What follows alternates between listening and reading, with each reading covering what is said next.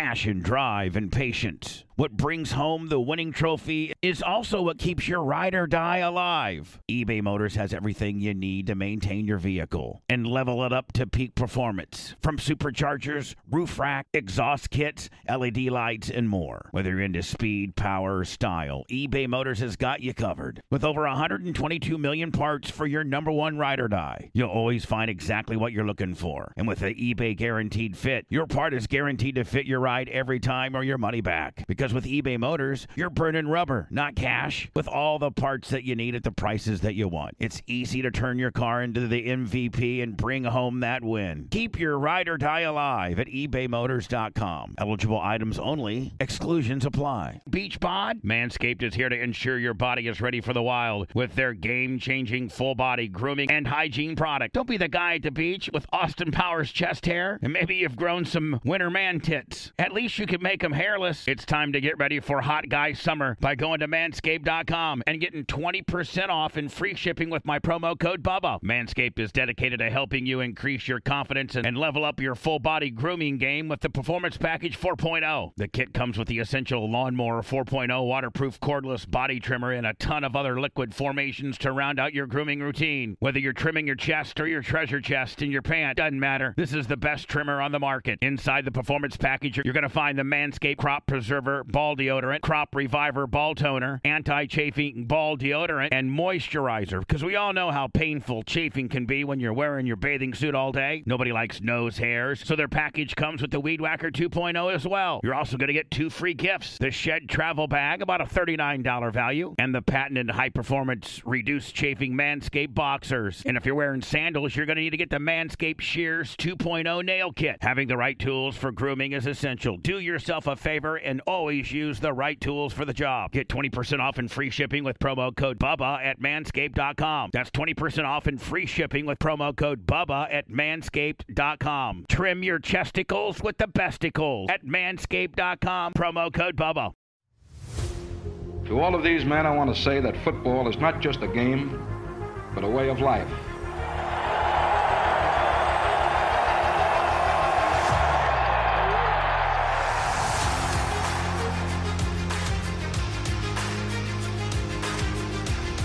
You there, Favre?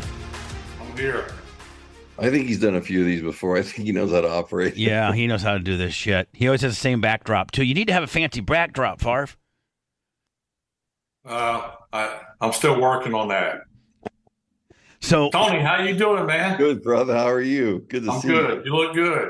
I He- feel good. he does look good, doesn't he, Brett? He's, he's all swollen up like he can maybe play again, maybe. He couldn't. He, Uh, I, I think we both can answer that question with a firm no. I would be leaving a hamstring at the five yard line and a, a knee at the 10 yard line.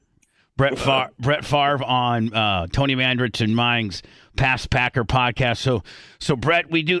I I had to, you know I had you on my show, you know, maybe about a year ago or so. Yeah. And um, I'm a big Packer fan, and you know, nationally syndicated radio guy. And I'm like, you know what?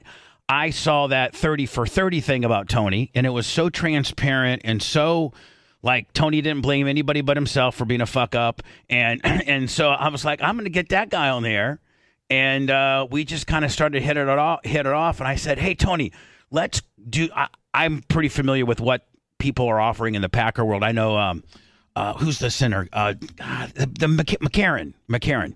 Oh, Larry. Larry, Larry. Larry, yeah, great guy. He was before your time. Poor guy. The crappy teams. Boy, the Packers really sucked back in the '70s and or in the early '80s. And um, they do a. They sucked, they sucked when on the end of until Brett. They sucked until far until the four got there. It's just that's pretty much how you can ride Well, in it. the end of Majkowski, when Majkowski was there, and then when when he got hurt, then when Brett came in, then it took off. But you got to understand, before Majkowski was, you had Lynn Dickey, and he had uh, Lynn Dickey had Randy at Wright. one time. He, Lynn, Lynn was a good player. Yeah, well, and Lynn Dickey had he had James uh, Paul Coffman, who was a badass tight end. He had John. Jefferson and James Lofton at one time. Not a bad trio. I mean, just Right. throw that ball up there. One of those guys will get it. Speak, speaking of which, uh, Favre, I know that this is, a, and I uh, apologize for asking it in advance, but who's your all-time favorite receiver? Now, you know our first Past Packer podcast, we had Sterling Sharpe on. We had we had him on, and boy, that was a little bit awkward Just to be honest with you. Well, Sterling can be abrasive. I I, I don't know if that's what you're. you're uh, Well, it wasn't. We, so me and Tony, it's our very first one, and we get them all ready to go. Be like, "Hey, Sterling, this is Bubba and Tony. We're just here to throw you some softballs about being a Packer. No big deal, you know, you know." And he goes, "If you're looking for somebody to talk about back in the day stuff and what I did as a player, you're talking to the wrong dude." And me and Tony were just like, "Oh shit!" Well, it was more Bubba that was that was nervous about it than I was because I know Sterling.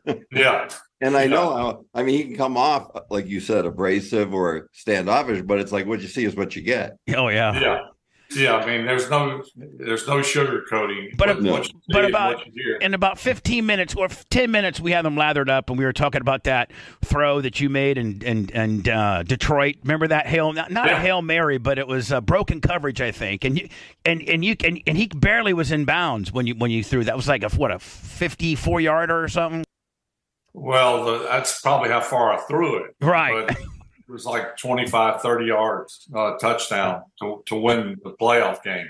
yeah he talked we got him talking about that and we got him talking about a few other things but going back over to you Brett um what who was you had some great great receivers I could pick who I think your favorite two would be but I'd rather hear it from you You know, I, I get asked that question probably more than any.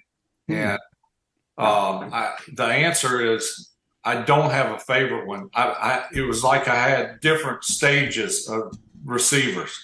Sterling was was a perfect uh, receiver for me in my first two years because I was raw. I didn't understand the offense yet. So I was able to rely on him. Look, Sterling, had he not, first of all, let me just say this: he should be in the Hall of Fame. That's a, it's, a, no it's absolutely There's no atrocity that he's Whether not Whether you in. like him or not, he Right. should be in the Hall of Fame. Absolutely. Um, but but he- he was the type of receiver that he wasn't. He never could practice. He had a bad uh, neck and he had a bad tur- turf toe that he had surgery on. So, uh, but he was his football IQ was off the charts, and I'm, he he may have been a four six guy at best, but that was beside the point. You threw it to Sterling, either he caught it or pass interference, or the ball fell incomplete. Period. He, he was literally So, he's There was, no, there was no wrong throw to Sterling. he was literally one of those kind of receivers where they use the excuse if it touches your hand, you got to catch it. Like even as his fingertip. Absolutely. And and when he was covered, which a lot of times he was covered because he um because he couldn't outrun anyone. He knew how to position his body and and uh he had the strongest hands of any receiver I ever, played with. But so he would be a, a favorite and would have been a no telling how many years we would have played together and, and uh, eclipsed all kinds of records. But he gets hurt. Then I get Robert Brooks, another South Carolina guy. Yeah. Robert has a great career. I enjoyed the heck out of it. We have a record together, 99 yarder against Chicago Monday Night Football. Monday Night Football at Chicago. Was that at Chicago? at Chicago. At Chicago, yep. And that in the old But- an old soldier field, the old dilapidated. Yeah, yeah, exactly. Uh, but then Robert was gone. Then Antonio Freeman steps in. Antonio probably and Donald probably are the longest tenured guys I pl- played with and have the most statistics with. I loved Antonio, football IQ off the charts.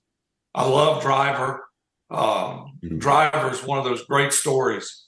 Was a track guy at Alcorn, played one year of football. Uh, was raw, much like myself when I entered the league, but managed to learn the game while playing and had a sensational career. Um, and then fast forward to Minnesota, the, the best stat- statistical year with a receiver was Sidney Rice. I had one year with him. Second year he was hurt, but he had 15 or 16 touchdowns he he much like Sterling could not miss. You know, it was a, it was a no brainer throwing it to him. Another South Carolina guy. Three of my favorite one, three of the, some of my favorite receivers were South Carolina guys. Uh, interesting. So Tony talked Tony and Sterling were talking about last time we had him on about how different Lindy's offense was from from Holmgren's, and that Lindy's was like almost like like Swahili, like it was just uh, off the chart, you know. And Tony was like, Tony was saying like was sometimes he'd be so he couldn't even figure it out. You go up to the line of scrimmage, have to ask whoever's is Verba, whoever is beside you, what the play was. Well, we'd have to call it down guy. Like, who's the mic, right? Now it's like, who's the Mike? Where remember when we played Minnesota? Well, I mean, we only were together one year, you and I, but when we would play Minnesota, Doleman was he wore number 56, which would typically designate you as a linebacker, but he was Right. a down lineman. Right. So we would always have to designate, you know, who the Mike was, so we knew the whole blocking scheme for the O line and the backs, and and then obviously Brett, and then whoever, whether it was James Campen or Frank Winters after my time, they would have to be on the same page to agree because sometimes there'd be shouting matches on the field, being like, "No, this guy's Mike. No, this guy's Mike," and you know, you get quarterback and center arguing on the field about who's Mike, and we're just kind of like, "Just tell me who Mike is, so I know what the blocking scheme is." Yeah, you know, uh, Holmgren, I, I obviously was not with Lindy. Uh, but when I got to, to Green Bay and saw the playbook, I thought, what in the hell did I get myself in? Look, at Southern Miss, I started all four years and threw for just four or 5,000 yards in, in four years. I, I, I say that because we didn't throw the ball very much. And that was in an era where you didn't throw the ball very much anyway. But we were an option. That's right. We were an option team. We were an I formation team. And when we, our, our base passes were sprint outs on the move, play action, bootlegs, stuff like that, stuff that I felt comfortable with. So when I get to Green Bay, totally different. West Coast offense, which I'd heard of it, but it was totally unfamiliar with it. There was no shotgun. We didn't do shotgun until 2000, 2002, somewhere in that uh, neighborhood. Um, but it was the verbiage was unbelievable. And I'll give you an example. Here's one play: Brown left, tight close, Z right, sprint right, solid, Z quick drag. now I, I say that easy, and it comes off. It, sound, it sounds pretty damn good for if you saying it. I might tell you, I've said it sounds pretty damn smart. You saying it. Now, when when you learn it for the first time, there's most of our plays were long verbiage, and I remember Ty Detmer one time uh, in the quarterback room saying, "Do we do we really need 16 words for one play?"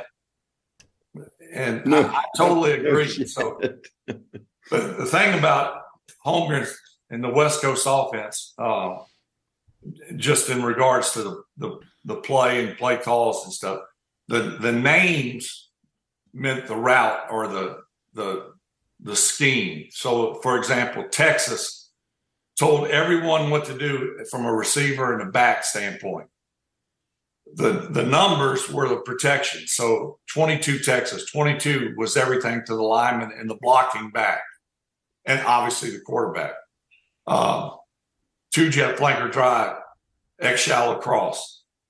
Um, Look at old Favre just blow, he can just blurt these right on out like it was yesterday. Well, I, I, I played 18 years in the same offense, 16 with Green Bay and two in Minnesota. So, uh, You finally got it down. right when I, my career was over, so Brett, what was the one play that was like you know third and third, third and four? You know, you, you got you got what? Who your your big for the longest time? I think it was either Ken Ruettgers and, and Earl Dotson, or it was Clifton and Tauscher were kind of your were kind of your guys most most of your career, I think. And you know Yeah. you, you needed four. You needed four. You know what what what does Brett Favre like? Fox 2 X and Y hook was the play that I, I, I obviously I've never researched it, but the play that I ran the most in the West Coast offense, if I had to guess, would be green right, which is I right, Fox 2 X and Y hook. You fake a draw, Chmura, Keith Jackson, Ed West, Bubba Franks. uh, any one of those guys would run an eight to 12 yard hook. That was your number one read. Then you go to, if, if that's covered, you go backside to the X on a hook as well to the fullback on a little. He, he runs through like he's blocking the mic and then he bursts out to the weak side to the left. Um, so you had a Y X to the fullback. And if it was some type of blitz or, or quarters coverage where the safeties are flat, you had an outside post with a Z to the strong side, so the, to the side of the tight end. You had a skinny post or a go route, depending on coverage. Um, that was the mo- the play I, if I had to bet, that's the play we ran the most and I had the most success with.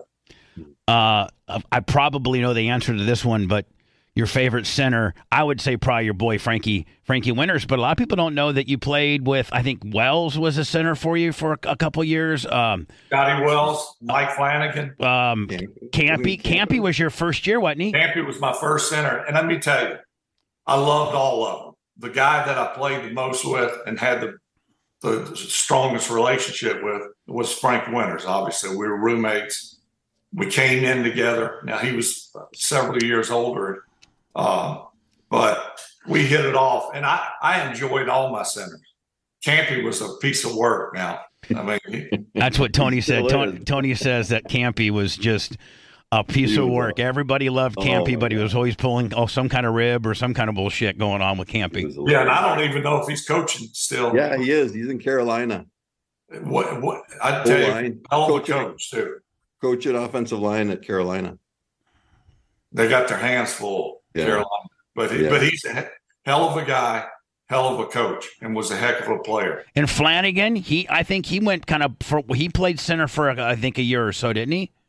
Uh, longer than that, Flanagan was a hell of a guy and a hell of a center.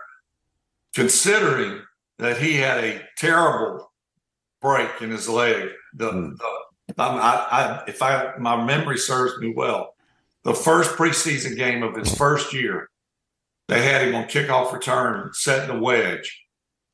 And a guy went low and hit him in the leg and had a terrible break. And he, to come back from that was nothing short of a miracle. Tony, uh, Tony, were you ever in the uh, in the in the huddle and and Favre lit up some ass like somebody let me missed assignment uh, or and Favre, Favre got up on you guys? Did he ever get on you guys? No, no, I never did that. Never did. No, no. I was never I was never that type of player. You know, uh, Brett, one of the things I found interesting, and I didn't even like realize this because I, I wouldn't pay attention to this. When we were talking to Sterling, he talked about all the like you know quarterbacks that he had played with. Mm-hmm. He said, and in I guess Mike's system, or was it Lindy's system he was talking about, that rarely would the quarterback because the quarterback had so much information to take in once the series was over from the head coach to the coordinator to the quarterback coach that he rarely ever talked to like rarely he said would the quarterback and him come together and talk about hey look you know next time we go out there this this or this or this guy's playing me soft or or whatever which really surprised me because usually you see a lot of quarterbacks and, and yeah. receivers talking on the sideline is that is that did you notice that or was that something that you remember yeah well we we didn't talk a lot. Once I became starter, if there was any talking between the two, it would be initiated by Sterling, and I, and I I'll explain why. I I didn't have I was not in a position to even though I was the quarterback to give many directions because I was learning myself. Right. You know, it was hard for me, it would be ridiculous for me to say, "Well, I need you to do this on this route." Right. Because I was still learning the offense. Now, what Sterling would say more than once, probably thousands of times, is if you want to if you want to have success, throw this damn ball to me. and that resonated with me because every time I threw it to him, I think he caught 108 balls and 115 balls back to back, something like that. Broke his own record. Um, the first touchdown I threw against Cincinnati was a little, he was the third read. I think it was like a three yard touchdown pass. And if you went back and looked at it, there was about four guys draped on him and he stuck his butt out. He was like right on the one and he stuck his butt out and they were reaching around like this and he just snagged it with his hands and bulldozed in for the touchdown. He was strong, Zach. He, yeah, he was he was super strong he he never slipped. the worse the conditions, the better he was. Um, just an amazing player and extremely, extremely bright on and off the field. And, and wanted you to know that as well. I I I told he him wasn't humble about it. I, Yeah. I heard a story, and I forget where I heard it, but I asked Sterling this too, and he thought he thought I don't know if he said he remembered it, but remember Tony, where it might have been a game or practice, and I think Brett maybe I think Sterling might have held out that that camp or something like that, and um, he wasn't in camp f- for very long, but he was in camp a little bit, and I think Brett either overthrew him or something like that, and and came back to the huddle. And again, this is a story that's been told, so it's probably not even c- correct. And I guess Brett said, you know, come on, come on, Sterling, you should have had it, or, or something like that. And, and he said something back at you, and you said if you would have been at practice with the rest of us, you would have caught it. Did you remember that story, Brett? There's probably some truth to that. Where you where you kind of lit him up and said, "Well, had you been at practice, training camp, you would have caught that ball. It's not my fault." There's probably some truth to that, and I was I was probably put in my place really quick. Uh, you know, Sterling had that. uh, It was obvious he had a neck injury because he had a, a chin strap from his shoulder pass to the back of his helmet. The only player I've ever seen have that. So he, I- I'm assuming it was it was there to keep his head from going forward too much That's what he said. Oh. yeah. that ultimately is what ended his career. But his turf toe was, I I think he'd had surgery prior to me getting there and was not able to practice. And I say that because the success he had, considering the the no practice, I, I don't know. If, I mean, I probably, I, and I'm just guessing, he probably practiced five times with with when I was there. That's it, And- five times, period. And I, I may be Maybe up to, might be up to, That may be might be might be up to. You said. So, for someone to not practice at all, to play and have success the way he did, is nothing short of amazing. You know, the average the average fan doesn't know what they don't know what turf toe really is, and he's a really, really, really good friend of mine. In fact, Tony and I are thinking about going and seeing him. Uh, of Deion Sanders is uh, him and I are really, really, really, really close friends, and uh, he had he showed me his turf toe before he got it most recently, damn near ampu- Yeah. damn near amputated. Yeah. But boy, I don't think people real high, realize how bad of an injury that you know it didn't sound like much turf toe, but man, that that I, it is bad, horrible. especially for a receiver. Yeah. Probably more so than a DB, but because the receiver has to like really push off of it, make the breaks, come out of uh, breaks really sharp, and, and put a lot of force on it. And rare, and I would say you probably rarely come out of it at hundred percent unless it's an off season. Right. I mean, you know, you know, you're going to try to get back on the field when it's a lot better than it was, but it's still going to constantly keep getting re-injured. yeah. Uh, yeah. Brett Favre on the Past Packers podcast, our second one. Boy, I got to tell you, Tony, we're kicking ass. We got, I mean, two two of the all time greats, one and two, Sterling and, and Brett Favre. So, Brett, I was going through some some of your tackles and stuff like that, and I always wanted to know what happened to this guy. I know they drafted him out of UCL. I'm sorry, USC. He was a big kid, 6'7", 300, uh, John Michels, and he started as a rookie and then was gone. Like, uh, wh- I, I, what what happened with him? Well, he was around for I I don't remember the years, but he was around longer than a year. Right. Uh, John was uh, he he looked the part, was an, just an extremely nice guy, uh, very bright. Uh, in fact, when you talk to him, if you if you were to talk to him on the phone, the last thing you would peg him as is a football player. it, it, that makes sense. You know, you you would you would think he's a, running a Fortune 500 company or something like that Real bright. nothing against him.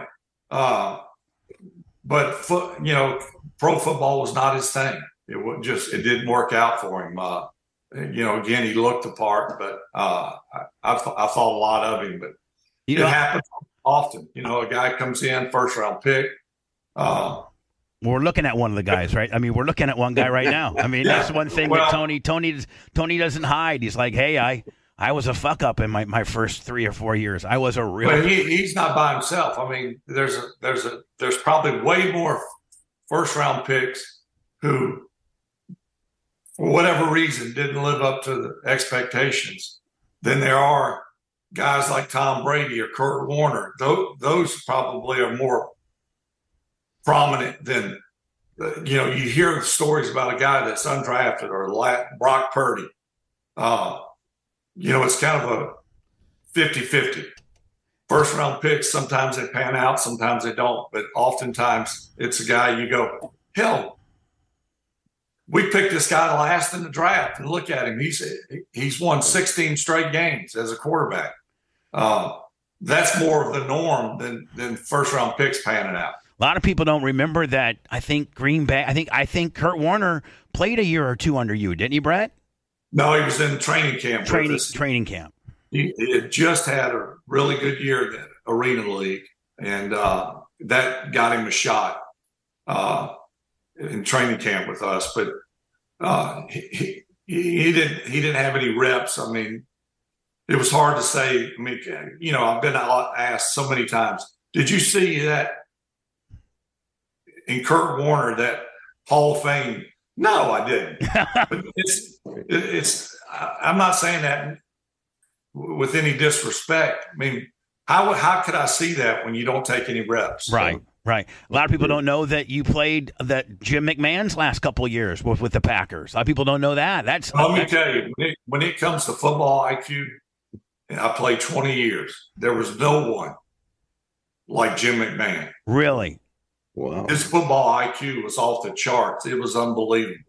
So in 1996, because I was good, I met Deion in, in 94, 95, and he comes to Tampa and is on my show and stuff and sees that I'm a Packer fan. We remain friends.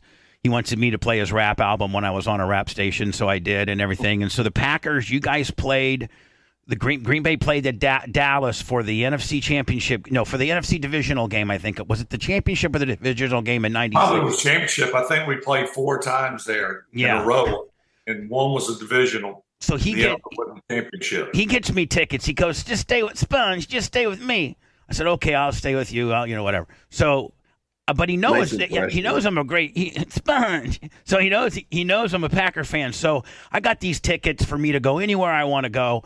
I uh, accept your guys' locker room, but I can go in Dallas's locker room and I can. So for the entire first half of the game, I'm over on your guys' side of the field. I'm like, oh my God, there's Chris Jacke and there's Reggie White and there's Brett Favre. Man, and I had one of those. It was so back in the day. I had one of those kind of um, um, um, cameras that was in a box, and then you just took down to Walgreens and they would develop them for you. so um, come halftime, um, I'm in Dallas's, and it's a really close game. I think we're up 24-21, or or it's a close game. It's 96. It's a 96 playoff game in, in, in Dallas. And I go up to Deion, and he says, Sponge, where you been all game? I'm like, I've been over at the Packers side of the thing. I saw Brett Favre, and I saw Jim McMahon, and everything. He's like, don't forget who brought you to the ball game. And so I couldn't, I couldn't go back over to the Packers side. The rest, I had to stay over there in the Bear and on the on the uh, Dallas side because he was so mad at me. yeah, you better dance with the one who brung you.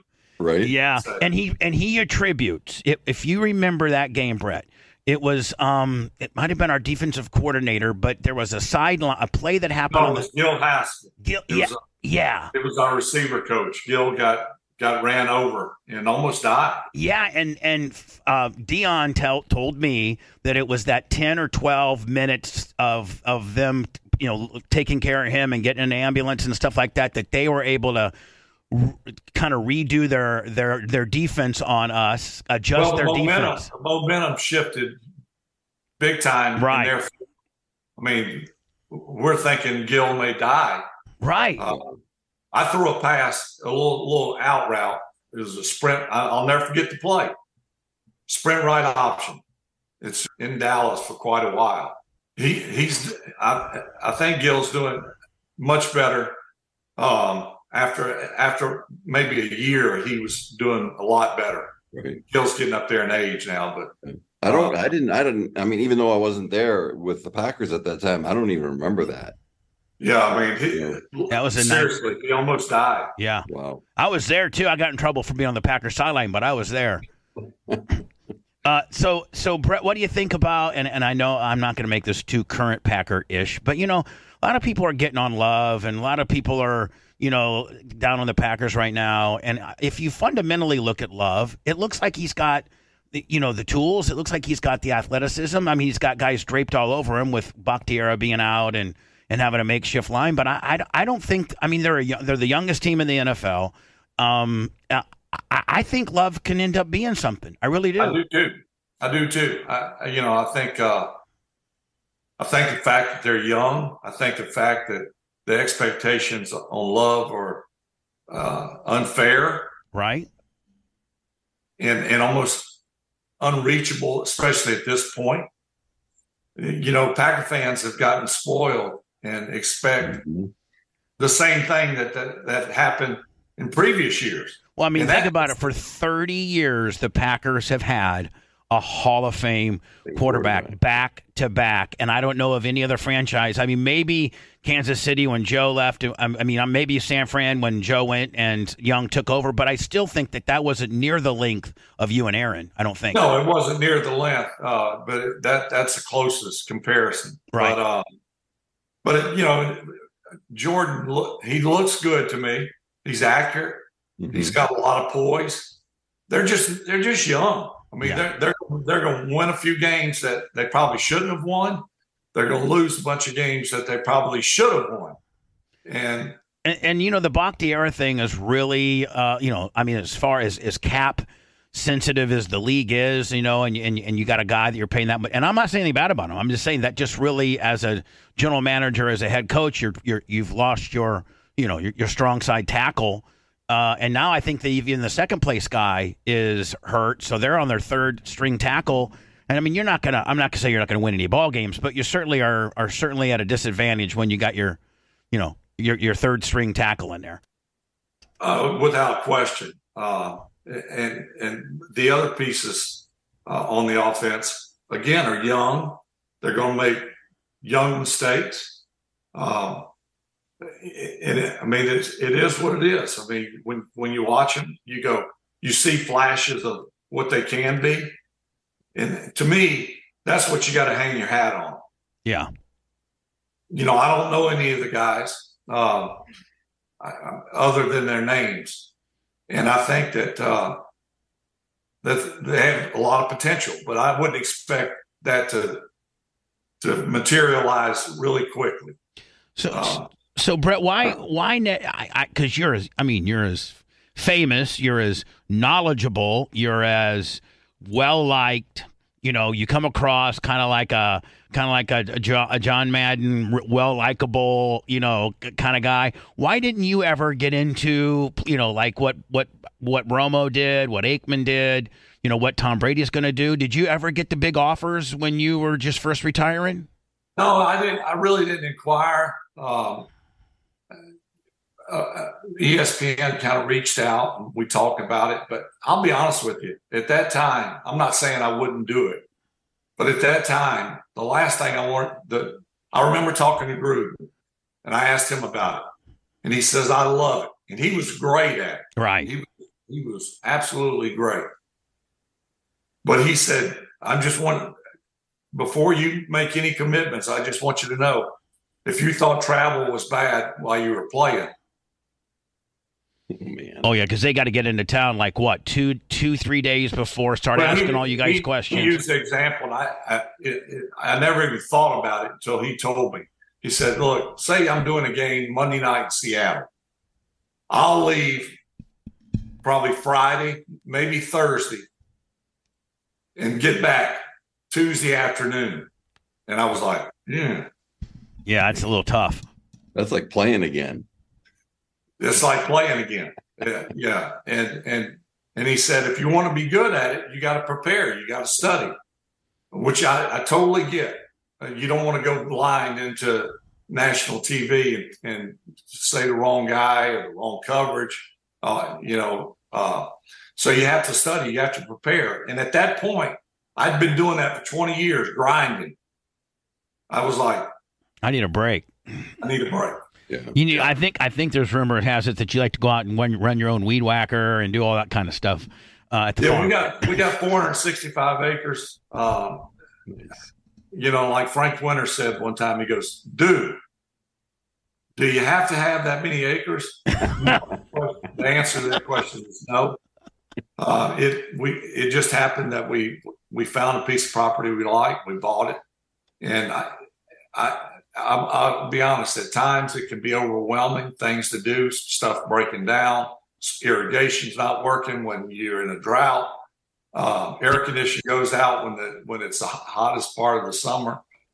But for the most part, I enjoy doodling and and fixing things and Getting on your tractor. yeah, getting on the tractor, disking fields, planting food plots, uh, pruning trees, uh, spraying weeds. I mean, You just Brett Favre shit.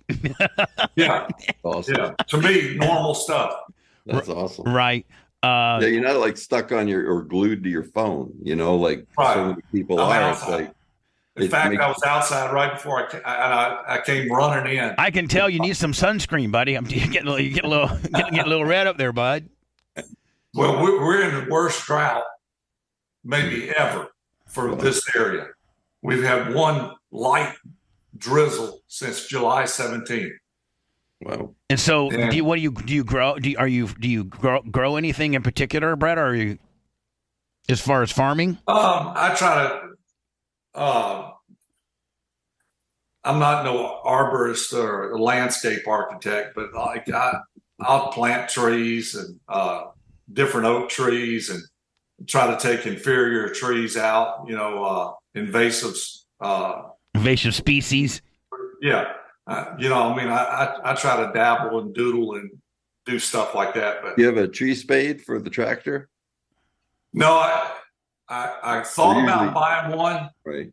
but it's one of those things that it would sit there 99% of the time Right. and it would probably get used more by people because when you got stuff people, People borrow stuff. right, right. Family borrows shit, then they don't return it as good as they got, or they give it to you half empty, or whatever the hell, right? i think with the, the first one you said Yeah. they don't return it. They just Yeah. they, they it's, it's like a rental car. You got a rental it's like car. college when you when you borrowed one of your roommate's shirts and you kept it for about a week you liked it and after a while you hid it from him and then you then it was yours after a while Might as well Who was who was your, that? Here's a trick question. Probably nobody ever asked. Who was your predominant roommate when you still root like probably freshman sophomore? You probably lived on campus and then maybe at, off campus there later. Who was your roommate? Chris Riles, he was my left tackle. Uh, we're still friends today. We live not too far apart. We were actually roommates for four years. That was that in an era where uh, you were in a dorm the whole time, and you had curfew. Now guys don't even live in a dorm No, with you know and no curfew. Uh, That's not crazy. that, not that curfew is important.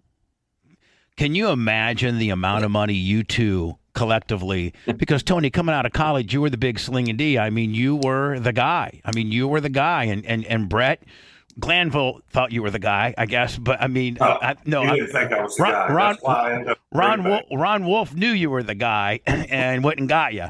But can you imagine uh, if if the NIL would have been around when you guys played? I mean, on the caliber that you played it, you guys would have been seven figure NILs, I think. Well, Tony would have would have broke the bank. Well, I yeah, mean, he, I mean, this was at you know, and I, I'm not saying anything that you and Tony don't know or our listeners don't know, but Tony was the biggest thing in college football. oh, I know. This this was in an era where there wasn't social media. You didn't have all the channels. Now you have instantaneous news. I mean, you, you can you can read about every player in a in a second on your phone. This was in an era where that wasn't the case. So if you were not in front of a TV or you were not in front of a TV that had cable, you you didn't know about Tony. But everyone knew about Tony. Oh yeah, it was on the. Remember, he was on the uh, on the cover of Sports Right. Illustrated called the Incredible Bulk with like some fifty or sixty pound dumbbells after he just. Uh, Yeah. Yeah. You know, well, so you know, Well, SI like- was the SI was the really like the the leading sports Oh, authority as far as print goes, and then you know ESPN was in their early years probably online for sports the leading authority. So Yeah. if, if those are your two only really big sources that people go to, I mean, it's and and then they start pushing you.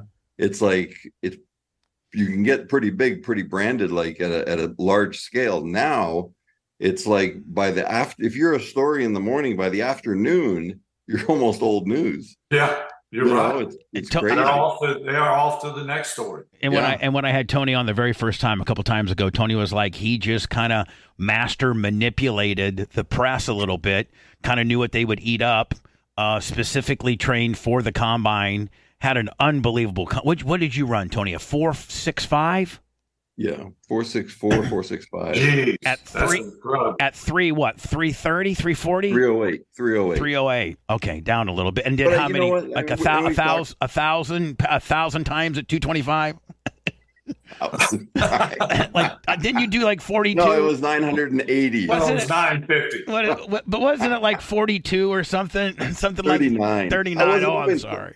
There's people today that go, yeah, you know, like you ran the fastest 40, you ran, you broke the bench press record. I go, I was like 16 reps off the bench press record for the combine. Now, now It was Brett, how good of a combine did you have?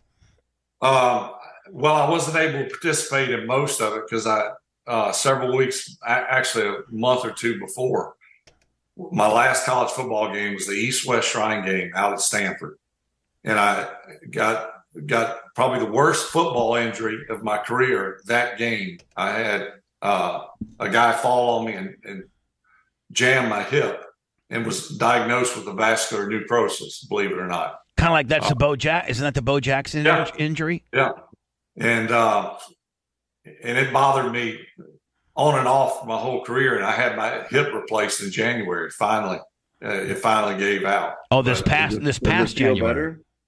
Yeah, feels a lot better. I, I had it in January. Uh, you know, I was failed on my Green Bay physical. I was I was failed prior to the draft by several teams because I had to go through all kinds of tests. And uh, er- the consensus was with the people who said I, or the people who failed me, was that I wouldn't play three years with it with that hip. Well, I ended up playing twenty, but it did give out. Uh, and They- they some said, pretty good need years, too. Yeah, Yeah, you had some Yeah. pretty decent years, Favre. I mean, Yeah. you know, uh, oh, oh, you did Actually, a okay. couple, couple pretty good decades. Yeah. I mean, I think you. How many times did you f- f- uh, throw for four thousand? Uh, I forget. I get ten. You know what's interesting about my career is I didn't.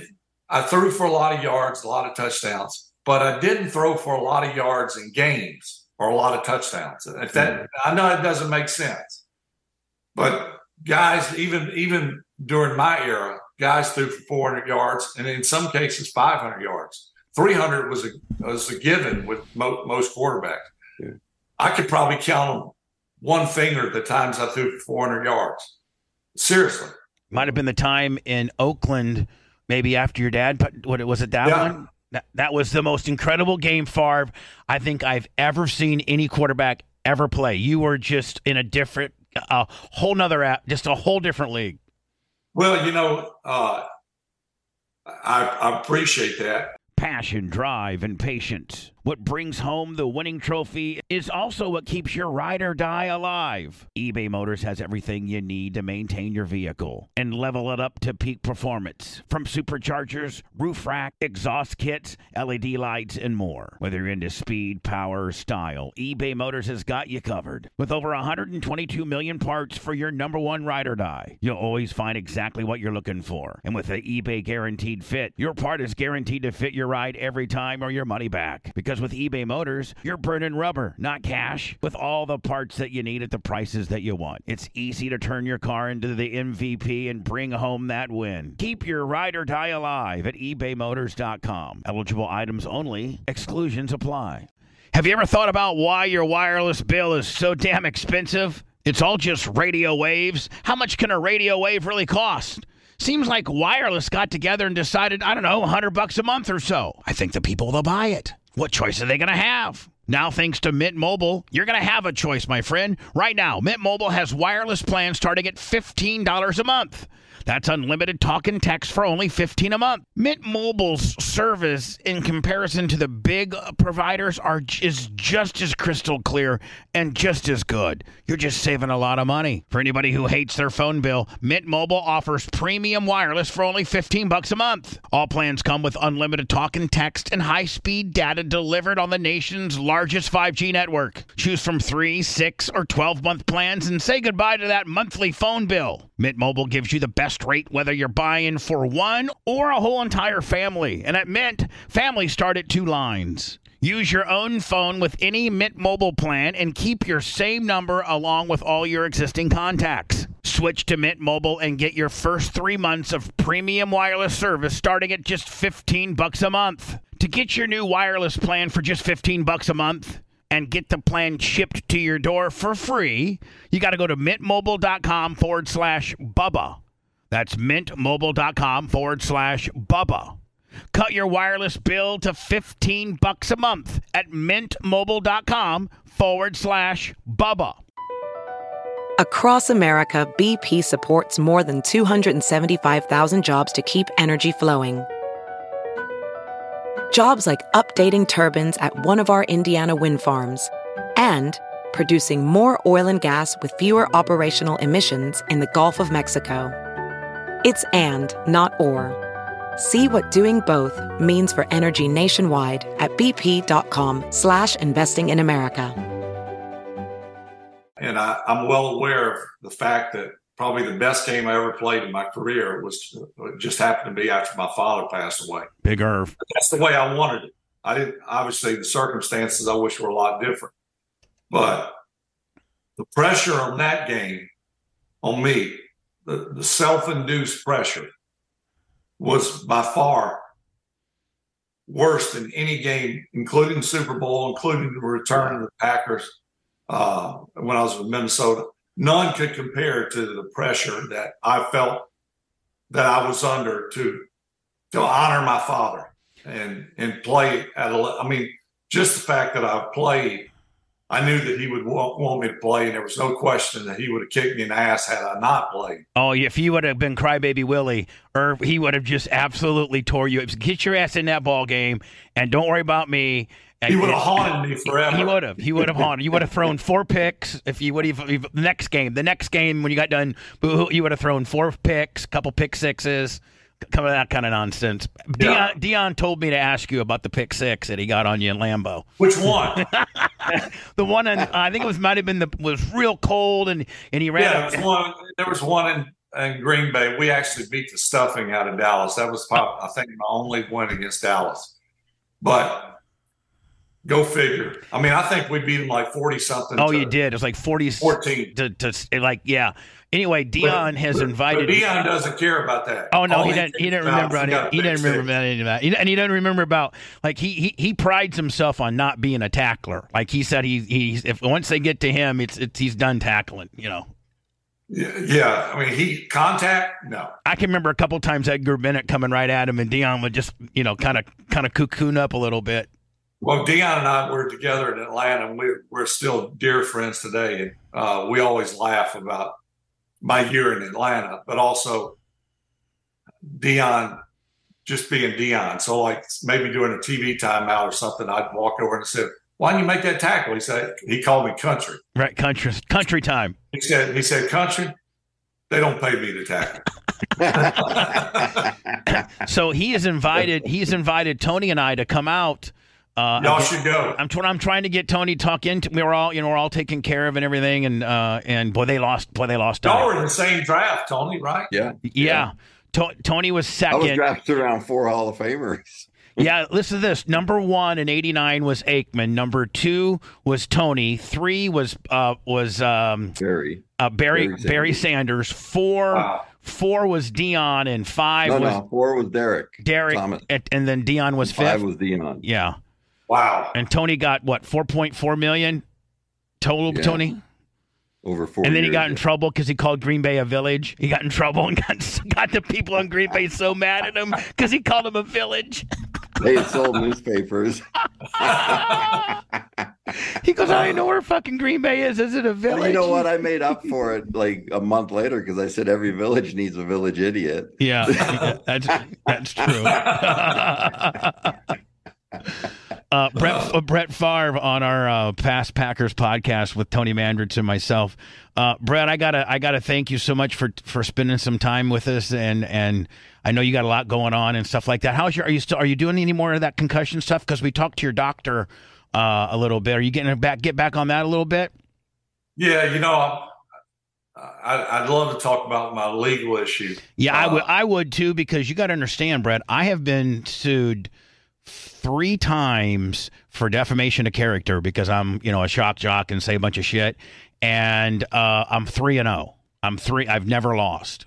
And, and yeah, I got two defamations pending right now. We're waiting on the judge that the uh, that we have sued, uh, uh, and we're waiting on a judge to either throw it out or grant the grant a hearing.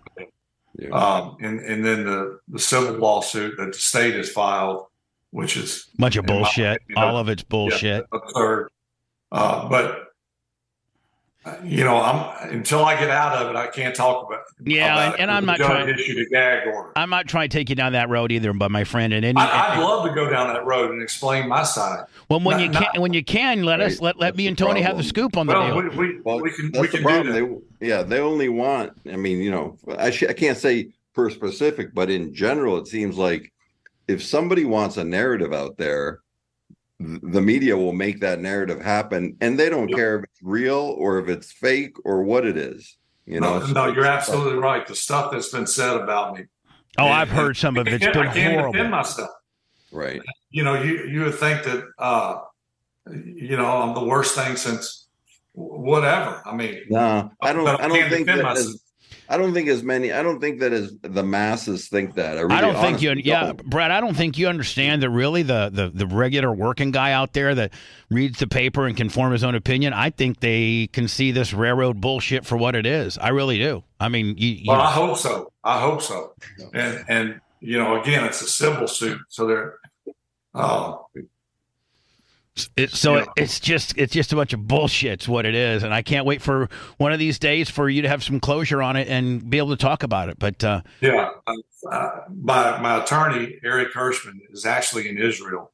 Uh, he he has a, he lives in Israel and uh, Austin, Texas. So I'm I'm hoping I'm he's, hope- hope he's okay. I'm hoping he can get out. yeah, Right. that's a real I, I, I reached. I reached out to him. He said he's safe, um, but yeah, total chaos over there as you would expect. Yeah. Yeah, I mean, just a total shitstorm over there. I mean, So, you know, he's not able to, there's nothing going on with the case right now. I've learned the legal system is like two snails racing. Le- the the legal system's uh, slower than John Jurkovic's forty time. Although I Fair loved. I loved Fair Jerk. I loved, I loved, this, him, I loved him and If him and Robert Brett, Brown. like- man, I loved those two dudes. They were great. When I, you know, because I remember John Jurkovic, Yeah. and if you looked at him and looked at his body, He wouldn't, he wouldn't be a football player. you would be like, "There's no way that guy, like, he has no business being on the field." And you Absolutely. watch him play, you're like, "Holy smokes, this guy can I play!" tell people that all the time. Uh, Yeah. You know, looking the part and playing the part Right. don't always. Agreed. Hey, I saw a guy in 2005. He was a star, he was listed as the starting running back. He was a rook, and he was named Samkon Gatto or Gato or something. I, I, Yeah. I'd never heard of that guy, Brett. No one did. I mean, like was he? He was Was he? like, Was he uh, good? He was from Liberty. Yeah, he, from- was- he was good. Well, I, I never saw him past that. uh, yeah, he was good. I don't think he had a long career, but, but man, he he was like shot out of a cannon when he when he got an open field. In your last year, 07, I think there were both the rookie running backs. Both starters were rookies in 07, your last year. Yeah, you know, and ironically, my best year statistically was that last year. I know you were 13, and I think 13 and 3, right? I I had like 33 touchdowns and nine picks or something. Which for Yeah, a 4,000, like four, 4,155 yards, some, something like that. And I, uh, I made it. You know what? What happened with that is that I made it tougher for the Packers management to part ways with me, if that makes sense. Um, had I had a bad year, it would have been easy to say, we'll trade you if you want to play. We'll trade you. We'll just cut you. But when I had a really good year, we lost the championship game. Um, I knew that they wanted to go in a different direction with Aaron, and I was okay with it. Uh, you know, I mean, it is what it is. Uh, I wasn't so sure I wanted to play at the end of that year. I was devastated by the loss. Right. But yeah, so but but didn't they handle it kind of? I I heard, and I'm not trying to throw anybody under, under the bus. Nobody's there that was there when you were there, but somebody I, I think maybe even heard it from you, where they kind of like it was disrespectful on how they handled you, and like one day you went to go there and your key card just didn't work. Like they didn't even really tell you that. Like yes, yes, but I, but I think both sides had if had we got a chance to do it over again, we would do it different. I think I'll be honest with you. I think it it it opened the door and cleared up a way for future instances to, to you know to do it the right way. Might have maybe paid paid the path. Peyton Manning, yeah. you know, for example, right. they they mutually now had had my situation. I worked the way it did and, and worked out in a, in a more civil way. Um, would it would I have ended up with the Jets? Would I? I don't know. Uh, but you know, both sides were at fault. Uh, you know, I'm not going to blame them. Uh, you know, I, I, there. Of course, I feel like that there are some things they could have done different. Uh, I didn't know I was going to play. That was the bottom line. I, I didn't know I was under contract, and I, on, honestly, I was not obligated to say to them or to anyone, "I'm going to play" or "I'm not going to play" until the day, day one of training camp. Uh, you know, I mean, that's the that's the truth. So, uh, I was pressured for an answer, and in March, I could I honestly say I was committed to coming back to the team. No, you know, uh, there was a lot of factors that, but you know, it's like I always use the example, and I think people can relate to this. Think back to grade school. You're 12 years of grade school, and you know, you get out of school middle of May, first of June, somewhere like that. You start back somewhere in August or after Labor Day. So come March or April, you're kind of chomping at the bits for the summer to get there. You, Right. You're. Mm-hmm. You're ready to get the hell out of there. Then, it, you know, a week or two before the school season starts again, you kind of get the itch to go back. I mean, Right. you, you got run summer's run its course. Uh, you kind of ready to get back, new classes, new new Chicks. Maybe don't forget the don't maybe. forget the chicks. We're, we're kind of you know good with Yeah. Might be Yeah. some new girls moved Yeah. in. what if you play sports, you're looking forward to sports kicking back up again. Yeah. Well, pro football is the same way. You have an off season. That's the summer break. As soon as the season's over, you can't wait to get home. Or go go do whatever it is you choose to do. As the season gets closer and closer, you kind of get that itch, like I'm ready to play. Yeah. That was the case with me. Uh, and so when I made a commitment to not play or uh, said I was not going to play, I was in that phase where the season had just finished. Uh, And you are So, over, uh, and you are over it. Probably. I'm over it. yeah, it was a devastating loss. The last thing I wanted to think about was net following the Right. coming, upcoming season. So, but it is what it is. Eh, so oddly enough, I think Tony, you blocked for Peyton, did you not? Uh, Brett brought up Peyton, didn't you? Didn't you? Yeah, Harbaugh. When I went to Indy, uh, Harbaugh was there my first year, and then they drafted Peyton. Then Peyton was there my second and third year. We actually played. You guys, I think, yeah, you guys were ten and zero coming into Indy. yeah, y'all beat us. Yeah, we were like one and. They got that damn and RCA. them, I That, think that, it, it was it was like it was a high score. It was like 41-38 or something. But we're talking after the game, but it, it was just crazy because we were just tearing up the league. I mean, Yeah. it was it was it was awesome. But let me ask you this because I've I've always been curious about this because this guy is a guy that I respect a lot, and I, I always felt was the total package, and I got to play against him three times. But what was and everybody knows what kind of a player he was. What was Reggie White like as a teammate? Oh, he was unbelievable. Greatest guy. greatest guy. Uh, you know, he he was a larger than life figure on and off the field. I think, yeah. uh, and so respected by players and and non players, uh, enemies, rivals. Everybody respected the heck out of him. I don't. I, I never. Well, first of all, Reggie never gave a reason for anyone to hate him. Maybe you hated playing against him, right. but you didn't hate him as a guy.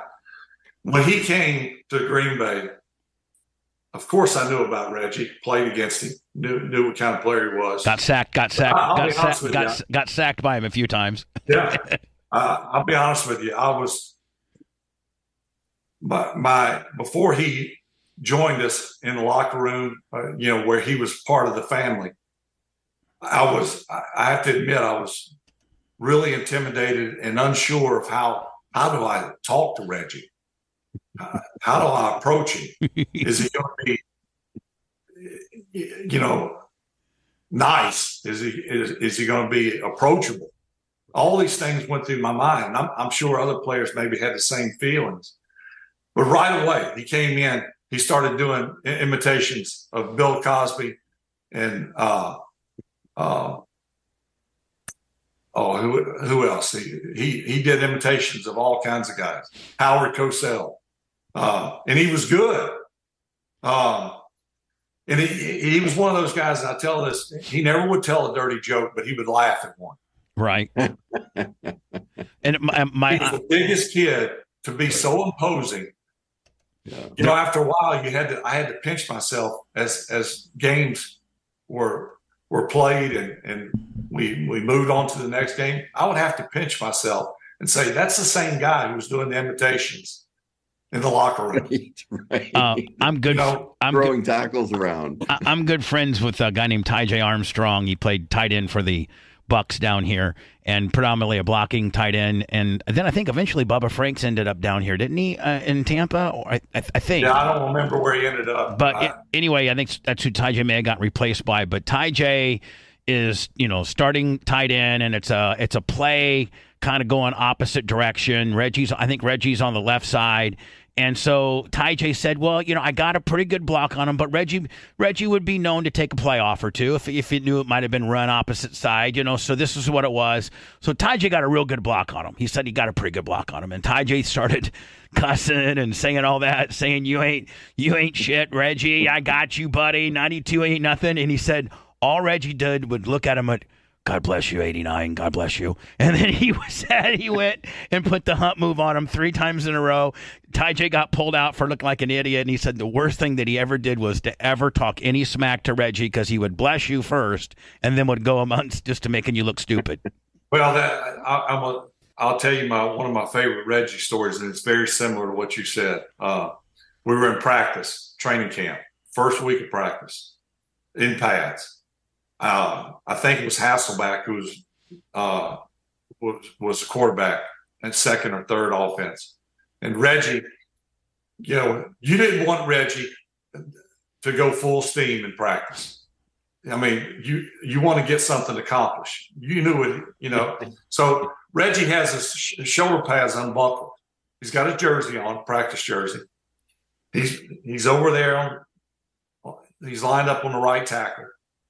And it happened to be John Jurkovic's brother, who we just drafted in the second round, Mirko Jurkovic, who looked the part.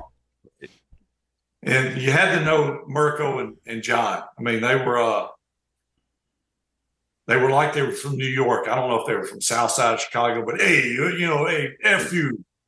Right. Mirko is fresh out of Notre Dame, high draft pick. And we run a play, and I'm standing back there in the back and watch watching, and Mirko grabs Reggie and throws him down. And Reggie gets up, and Reggie says, Hey, Mirko, don't be holding me. Mirko says, Hey, F you, Reggie. And I went, Oh boy. Oh. Reggie, Reggie doesn't say a word. But I was telling everybody back there with me, I said, Look out. So the funny thing about the story, you had to be there to see it all of a sudden I see Reggie buckle his shoulder pad. that was the the that was the, the ignition. The Yeah, signal. I mean, Mirko's in the huddle. He doesn't see it. Right.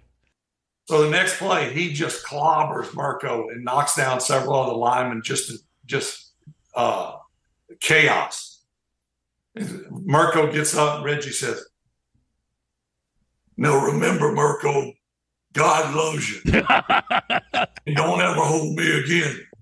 I, I, I thought, now this is larger than life figure. Oh yeah, I mean, what a great guy. You know what? Oddly enough, Brett, I have um, when Tony Dungy coached for the Bucks. You know how if you make the if you make the Pro Bowl squad, at least back in the day, they would pick um, the NFC like one of the NFC Championship coaches to be coaching staff for the NFC Pro, Pro Bowl, and so yeah, the losing team. So Tony Dungy got to be Tony Dungy was the the head coach for Reggie's last Pro Bowl. Well, he brought his staff, which, you know, his equipment managers and stuff like that from Tampa, which I all knew, and they all knew I was Packer fans. So I actually have a pair of Reggie's the last pants that he ever wore as a as a football player was the 2000 and Pro Bowl pants, and I got him. I got, Deion got him signed for me, but I have his 2000 Pro Bowl NFC pants. I Wow. ha- I have them, and I really am thinking about maybe getting a hold of his wife because I, I mean I. You probably couldn't put a price on them, and secondly, I wouldn't want to sell them. But I bet you his wife would like. To, I'd like to give them to her. I mean, that that's Yeah, just or his two, his two kids, Jeremy or Jacoby. yeah, I mean, because they're literally the last pair of, of game worn pants that their father ever wore. I'd love to give them to him, you know. Yeah, I don't know how to get in touch with him, but that, I think that would be a, uh, a nice gesture. And he signed it Reggie White, Corinthians 113. Deion saw him at a, at Derrick Brooks's golf tournament down here, and Deion was staying with me. And I'm like, Deion, can you. Can you, I, I know you're not a fanboy or nothing, but can you get these signed? It's like Sponge. Now you got me having people sign stuff. Come on. but but uh, l- listen, I speak on behalf of Tony, and and we were contemplating if we could ever get you. And uh, I told Tony, I Tony that I had you on once before, and you were working out some stuff, and and that you know that I'm friend not foe, and you probably do the show, and I appreciate you doing that for us, Yeah. bud. Well, I was look, looking forward to it, I, uh, especially with Tony. Uh, I had seen or talked to Tony in a long time. Look how so- good he look how good he looks. I mean, he No, looks, he looks little- great. he looks a little old, Looks but he looks pretty damn good, right? A little. I look still- real old. Sti- still hitting it in the weight room, aren't you, Tony? I'm still hitting. I, I don't want. I'm afraid to stop moving. Yeah, I, I, I Yeah. agree. I had back surgery in May. I thought you had Yeah. hip, you had hip and back. Yeah, and my back still giving me issues. I never had back issues when I played. Right. Um, and up until two years ago, I didn't have any issue. Right. I was running half marathons. I was biking 100 miles. Uh, I mean, just feeling like Great. a million bucks. Yeah. And then uh, the rails came off, man. Wear, you got to wear that copper stuff that you promote. Well, they, they suspended the relationship until oh God, whatever. I- this is this know. is this is when I'd be doubling down on my Favre dollar if I was an advertiser. I'd be like, you know what? Let's I tried double, to- let's, let's double the down on our Favre do- Favre dollar. CEO is is a really good guy. And he said, you know, we're just going to take a pause. And I'm like, the people who are bitching and complaining, don't buy copper fit. No, no. Right. Guys like me, average dude, you know, has got a tweaked out knee, and I'm gonna. Hey, oh my God, Brett Favre and uh and uh, God, that was the guy from San Fran, uh, Jerry Rice. Yeah. Yeah, those those two dudes, uh, they're good enough for me. I don't Yeah, pretty good players. Yeah, pretty good players. I mean, well, you know. you know, I'll tell you a funny story about Copper Fit. I, I had a long, good relationship with him, and the stuff does work to a point. And I'll, I'll give you an example. So I'm hitting golf balls one day out at the local golf course on the range, and a guy comes up. I knew he didn't know, I couldn't remember his name, and uh, he says, "Hey, just like you, hey, Favre." Hmm. Does that copper fit stuff really work? And I said, well, what's, what, what's the issue? He said, well, I got an ACL and an MCL tear. I'm like, go do a, a see a damn doctor and get have surgery. It's it's not going to help that. So it'll help, you know, typical aches and pains, tendonitis, stuff like that. But it's not going to do widespread surgery like that I guy got three herniated discs with that back. I got an Oh, L uh, no. L six, seven, and eight going running wild. I went out. I needed some, some kind Maybe a of. fusion would help, but Right, That's right, right. Brett, Brett, expectation level is ridiculous. Brett, Yeah. with the Javon Walker kid, uh, had he not gotten, would he have been good? Had, had he had he Would not been gotten? great. He would have been great. You know, he had a terrible injury, came back, had some success, but he was never the same. Could have been great. What about uh, Mike Sherman versus Mike Holmgren? You play with them almost the same. Yeah, think- both both were really good coaches. Uh, I would give the the the edge to Mike Holmgren, who I said was the greatest coach I ever played for. He and and I'm speaking offensively, but he was a hard ass. People don't know that about him. Uh, oh, I think we could see it on the sidelines. A lot of times he was cussing you up and down. I'll, I'll never forget one year I came home and I, my grandmother, God bless her soul, uh, called her Meemaw. So she always would cook me breakfast every morning. So I'd go down to her, her trailer. She had a trailer by us.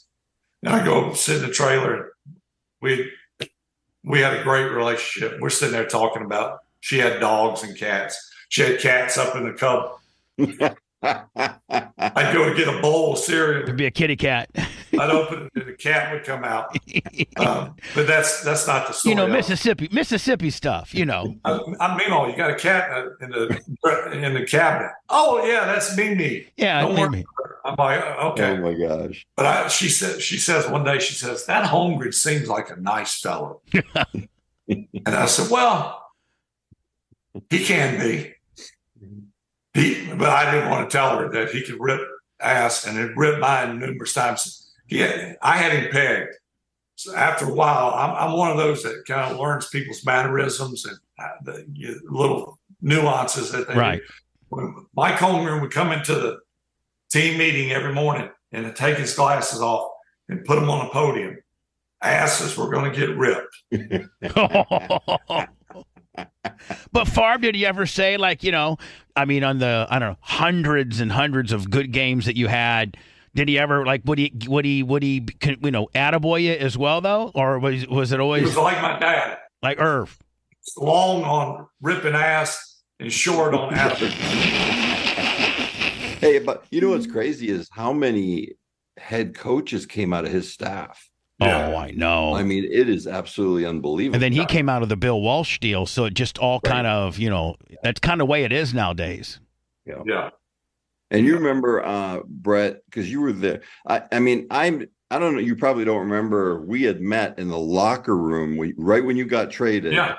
You, I don't know if you remember. I remember that. Yeah.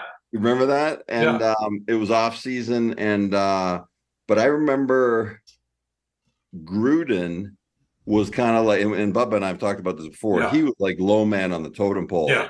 Do you Yeah. remember he was literally cutting film for each position? Yeah. I mean, Like he, when was, they used he was a grinder.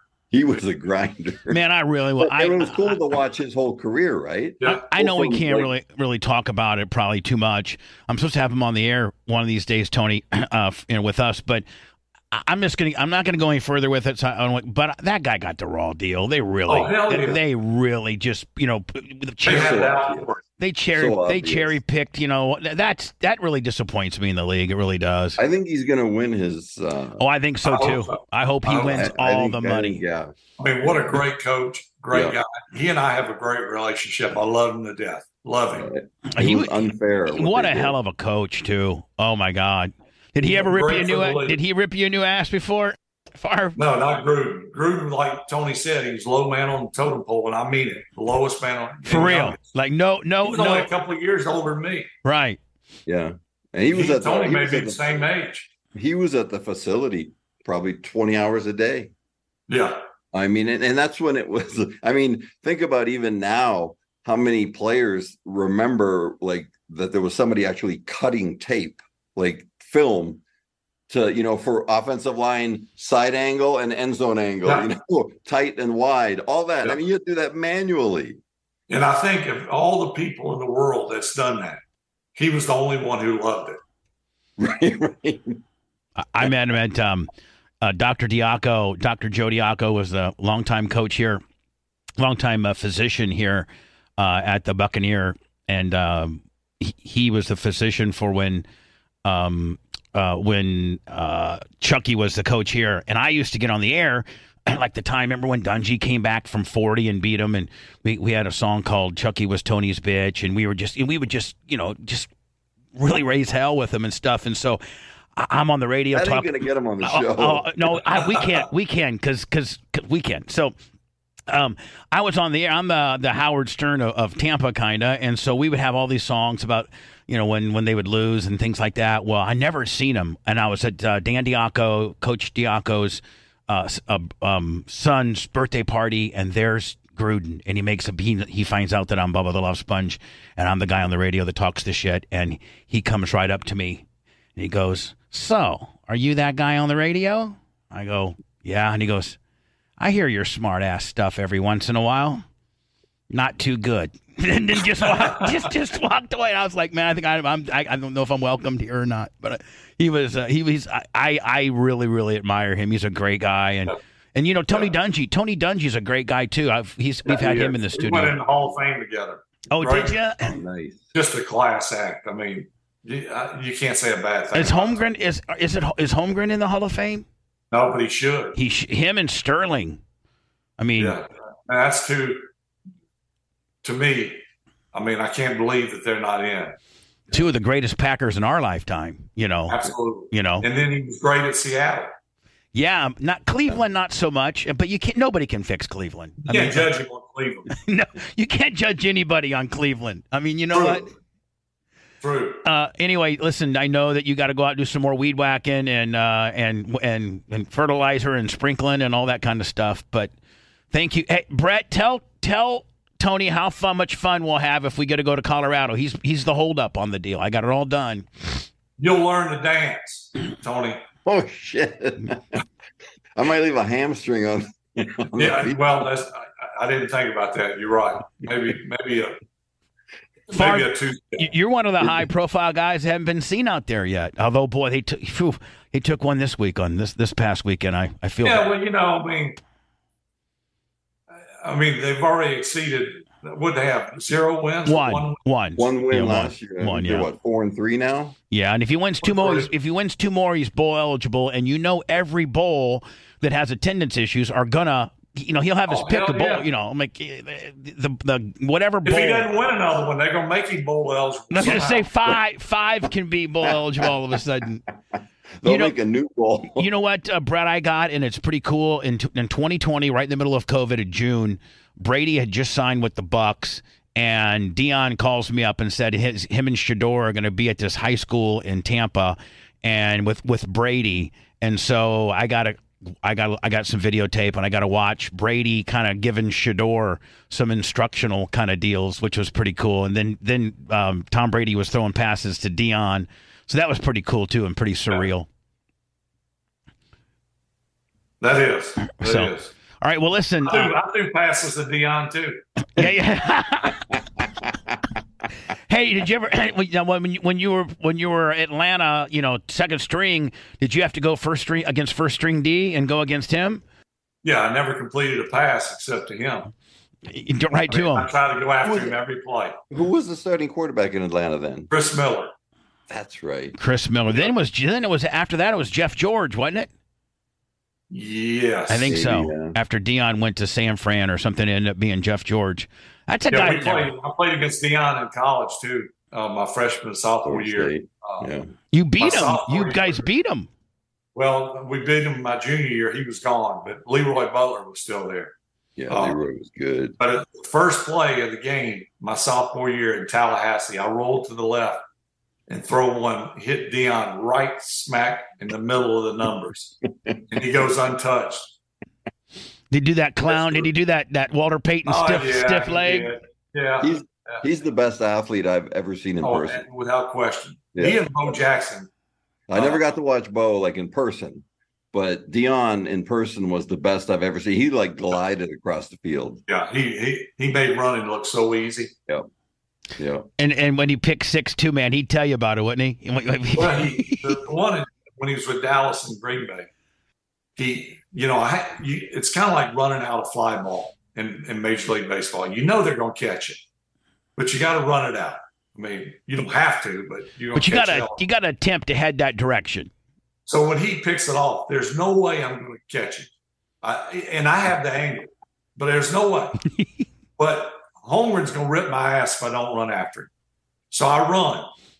At about the five yard line, he slows up and baits me. Now I know I'm not going to get him. He But- knows I'm not going to get him. But you gotta, gotta- you gotta And then make it look when I good. get right when I get close, he hops across the goal line. I'm like, "De- Deion, really? Why'd mean, you make me run that far? I mean, shit. Oh, listen. Hey, uh, he called you country time, did he not? Country time. Yeah, country time. So, That's uh. Brett, Brett Favre, our guest today, and uh, thank you so very much, Brett. And Brett, Well, thanks, man. and- it was great to see you. You too. and uh, as things as things sort out for you, and and when you win and win, and when you can talk about stuff or not talk about stuff or just talk about football, whatever. Love to have you again, I'll my come friend. back on and we'll have we'll have a blast. We'll have a we can we'll, we'll have a we'll have a, a, a, a turn the stones over or whatever. yeah, but, uh, hey, hey, Brett, I, we we certainly really really appreciate you going on our past Thank you. Packers great podcast, talking with you both. and uh, and Let's do it again. yeah, we will, and and and hopefully you're all healed up from your hip and your back and all that kind of stuff, and uh, and we'll be victorious when we talk to you again next time, my friend. Yeah, looking forward to it. Thank you, All right, thank you so much, Brett. We'll see you, man. Bye bye. Well, all right, bye-bye. Be good. Thank you, guys.